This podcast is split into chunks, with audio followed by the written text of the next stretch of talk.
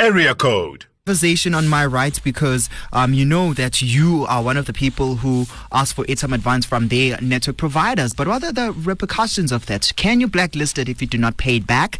What can happen if you do not pay that money that you are owing your network provider? Joining us this morning to discuss this more is Mudiwa Gavaza, who's the host of The Business Buzz right here on VFM 88.1 on Thursday between 6 and 7. Good morning, Mudiwa.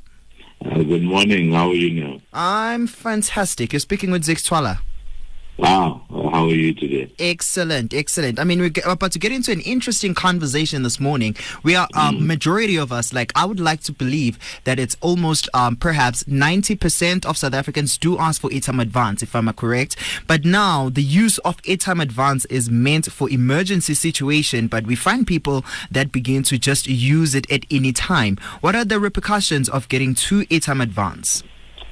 I think, good morning to everyone. It's quite an interesting feature, and I think just to provide some quick context for those that don't, for those in the 10%, that might not, use the feature. If you run out of airtime, basically the mobile operators allow you to just get, an advance. They call it emergency airtime. You can access quote unquote, so some airtime without even having a ballot.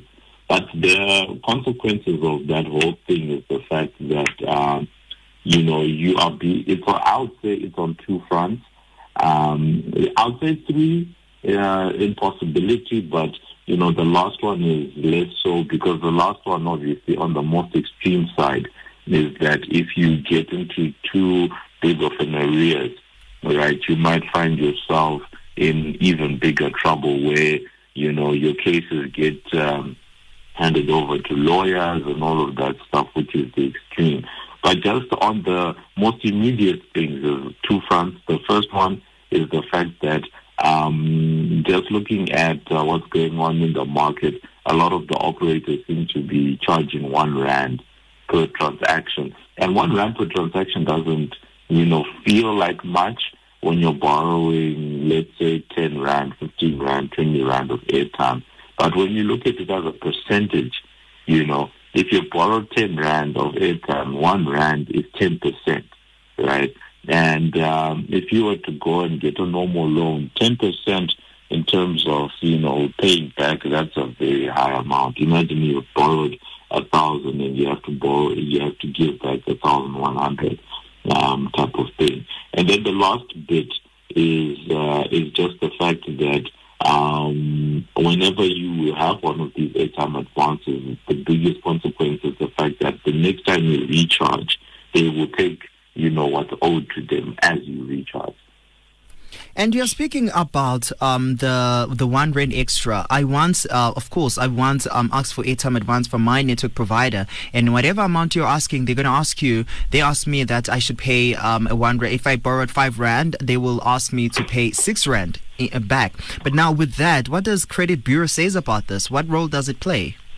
I think what he calls is, the thing is, the mobile operators are playing in what's called micro-lending, all right? And micro-lending just has to do with, very small amounts. Because, guys, we're talking about 5 Rand and 10 Rand. And it's very strategic the way that the operators have been able to structure the advances, because, when you look at, airtime advance on things like Vodacom, I think those are the amounts that we're talking with 5, 10, 15, and, beyond, I think they have a maximum of 20 or 25 Rand, and you can't, be borrowing above that, you know what I mean? So it's obvious that they've looked at at the National Credit Act and, all the nerds that sat down and structured it in a way where they don't cross that threshold. And remember that the R1 we're talking about is R1 per transaction. So if you find yourself, borrowing airtime a bunch of times, then you're paying R1 a bunch of times. And once again, R1 doesn't sound like a lot, but if some of the statistics are to be believed, right, and we were to use a conservative number and say 20% of mobile customers in South Africa are borrowing, right, then it means that in any given month, operators are getting at the very least 20 million rand just from those 1 rand. That's a lot of money. You know, we look at 1 rand like it's something very, like it's not a lot of money. But if it accumulated, it amounts to a lot of money. And there's a lot of people who are using network providers, and they are also asking for airtime advance, right? Yeah, definitely. And also the other piece to also consider is we keep talking about us as consumers, where you and I have our cell phone lines, and you know you run out of airtime. Like what you just said, you get the airtime advance and you pay the 1 rand. You pay the 1 rand as a charge and all of that, right? Yeah. But the other piece to consider is that there are a lot of people out there that are using that are using cell phones that are being given to them by their parents. There are a lot of people that are using cell phones that are being given to them by guardians, by schools even, for communication, because remember, like lockdown, for example, a lot of schools, institutions, universities were giving data and all of that stuff to students, what. Yeah. So you have all of these different things. Another big piece is small businesses. That's the one I really wanted to focus on, because, you know, imagine you're a small business owner, and you've given your employees, a certain amount of money. They have contracts that are tied to the company, and there's a certain amount of, voice calls, minutes, messages that they can use. Now imagine they go above the limit, and then they start using the airtime advance. In a lot of cases, you as a small business owner are the one who's going to have to be paying all of these money back at some point. Yeah.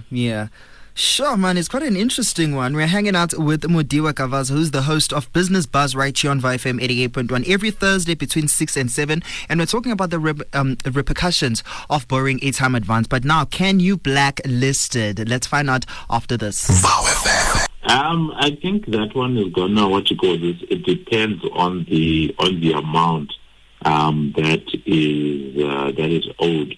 You know, from some of the research that I've been able to do, what's not clear is how much that threshold is, that you must owe before you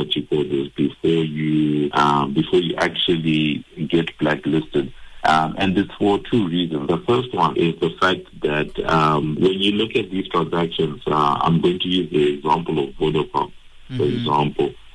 They allow you to do up to 99. It should be 99 times that you can borrow, that you can get an airtime advance, within a given period, right? So obviously, if the amount is small, it doesn't really matter, because as soon as you recharge, they get their money back, and eventually people will recharge. It's different from a situation where, imagine if you were to buy a SIM card, you retail it today, you borrow airtime, and then you throw the SIM card away, right? That's a tougher situation to deal with. What is scary is the person who, is recharging is borrowing, and getting those multiple advances, because even though the amounts that we're talking about are tiny, up to 20 rand, if you were to do the 99 that we're talking about, then you could easily, borrow, in excess of 1,900 rand in airtime, which is a scary amount, and airtime wise. And I can imagine that, as you approach those, those amounts, then the operators can have a case against you. Because the other piece about all of this blacklisting stuff is, the effort that it takes for you to, to litigate a certain thing, right? So all of that feeds in. And then the last piece to consider is, once again, those thresholds. Yeah. And we are speaking about using buying a SIM card and then throw it away after asking for airtime advance. Now, how do service providers make their money back in an instance where money is not paid back? And don't forget that the SIM cards that we are buying on the roads, they are not registered under my name.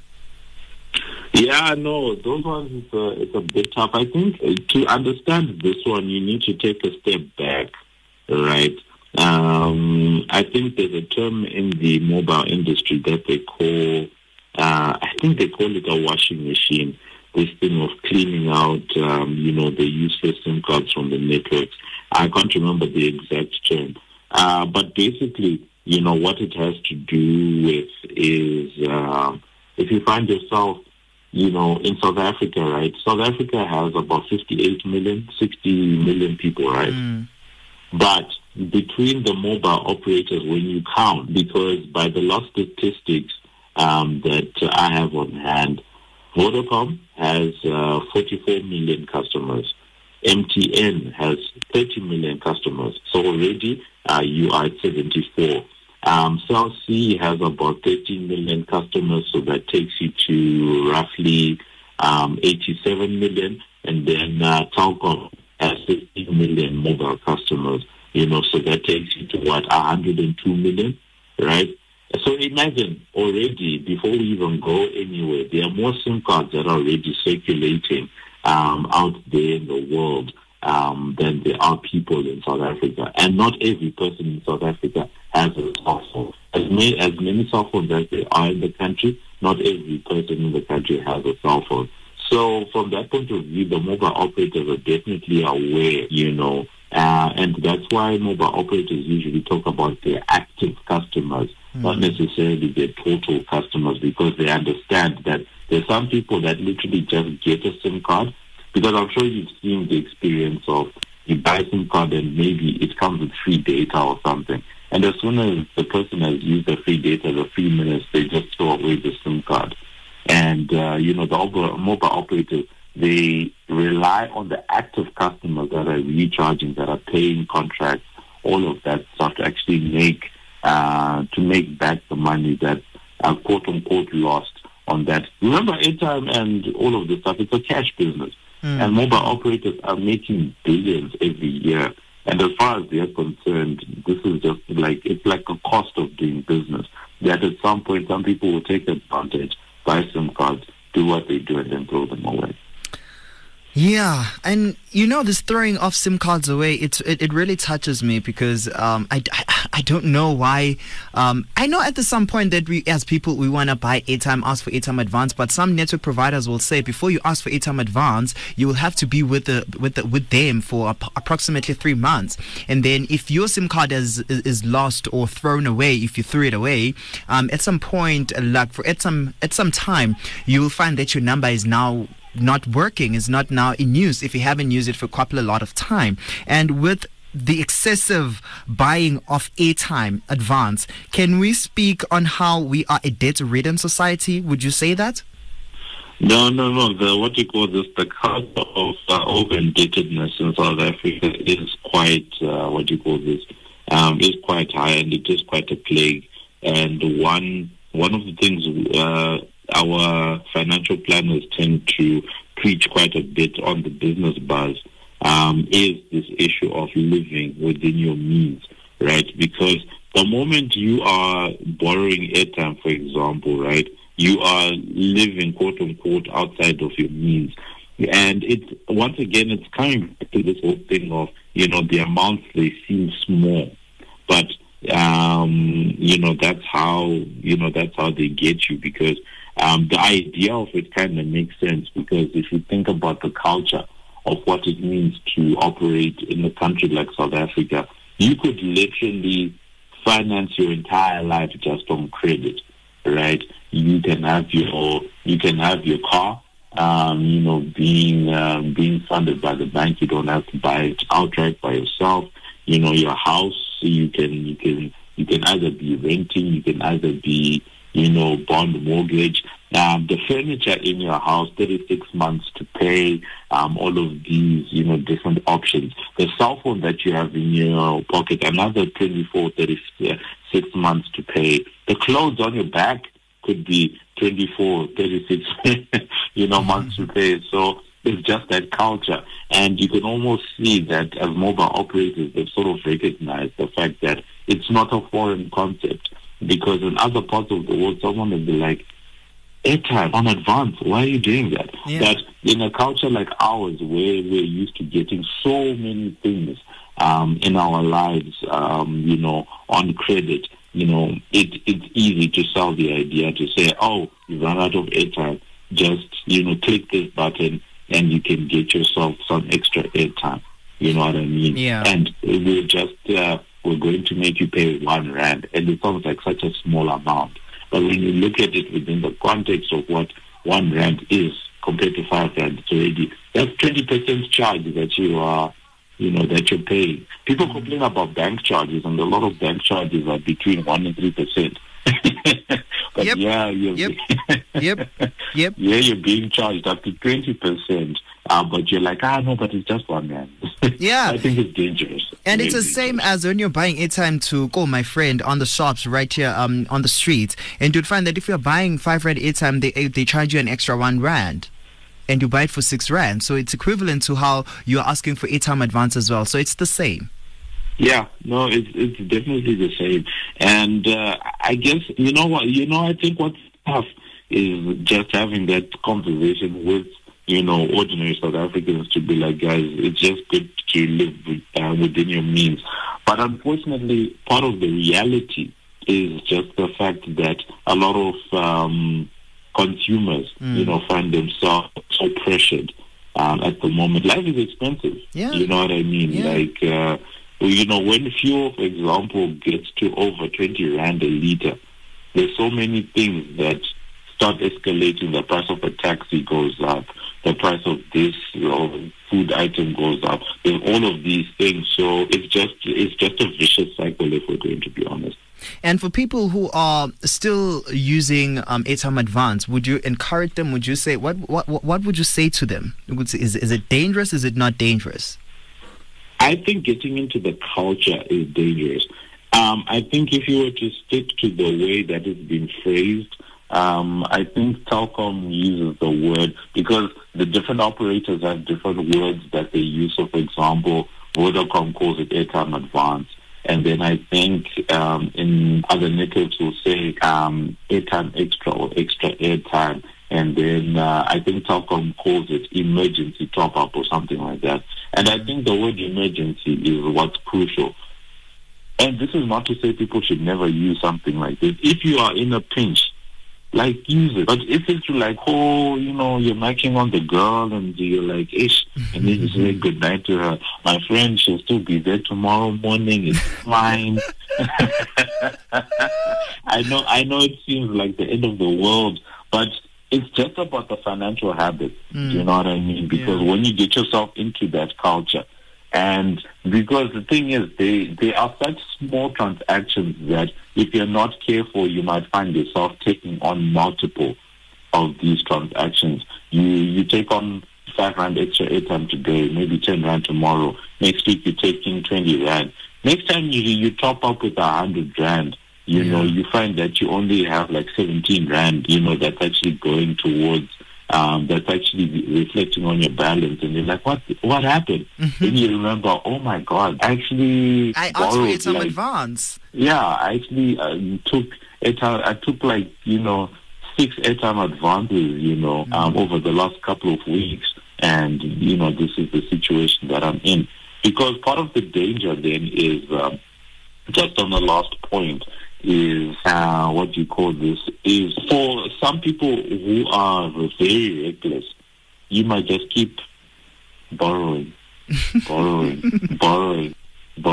you're thinking, oh, this is just like, it's like a tap, it's open, and then you get to the 99, because remember you've got that limit of 99 advances, and then you're like, oh, and if you say 99, which is basically 100 times 5, that's already 500 Rand, worth of airtime that the person would have, borrowed, thinking that it's a tap that never runs dry. So it's just about the habit. I think it's getting into better habits. Use it for emergencies. But please, let's not get into the culture. Let's not get into the culture, because at the end of the day, your pockets are bleeding. Someone else's pockets are being enriched. Oh, man, thank you so much, Mudiwa, for speaking with us this morning. It's quite an interesting conversation that we're having, that it's the culture that we not should fall into. No, definitely. And I think just as a last piece of encouragement to everyone out there, read the terms and conditions before you get into it. It's boring and the language seems, a bit opaque sometimes, but just, those T's and C's, they're very important. A lot of the time, if you were to watch a DSTV ad for, 25 months to pay or whatever, right? Just press pause if you have one of those fancy TVs or a PVR or something. Press pause. And if you read the bottom, it's very small. Very small. And they write, I just must say, they write them very small, the T's and C's with big English. And just like, what the heck is this? Exactly. That time they're speaking about something that's going to hinder me tomorrow. Yeah, because I've heard scary cases, but outside of airtime advances, we've heard of people that are, 100,000 rand in credit card debt. Sure. 60,000 on a Foshini account. Imagine. Oh, man. Thank you so much, my dear. Have a good one. Thank you so much. Sure, quite an interesting conversation, man, we're having with Mudiwa Gavaza, who's the host of Business Buzz on VOW FM every Thursday between 6 and 7, talking to us about the repercussions that you could face if you are asking for too much airtime advance and you are not borrowing it back. And he's saying that... Area Code, every weekdays from 9 to 12 p.m., only on VOW FM 88.1.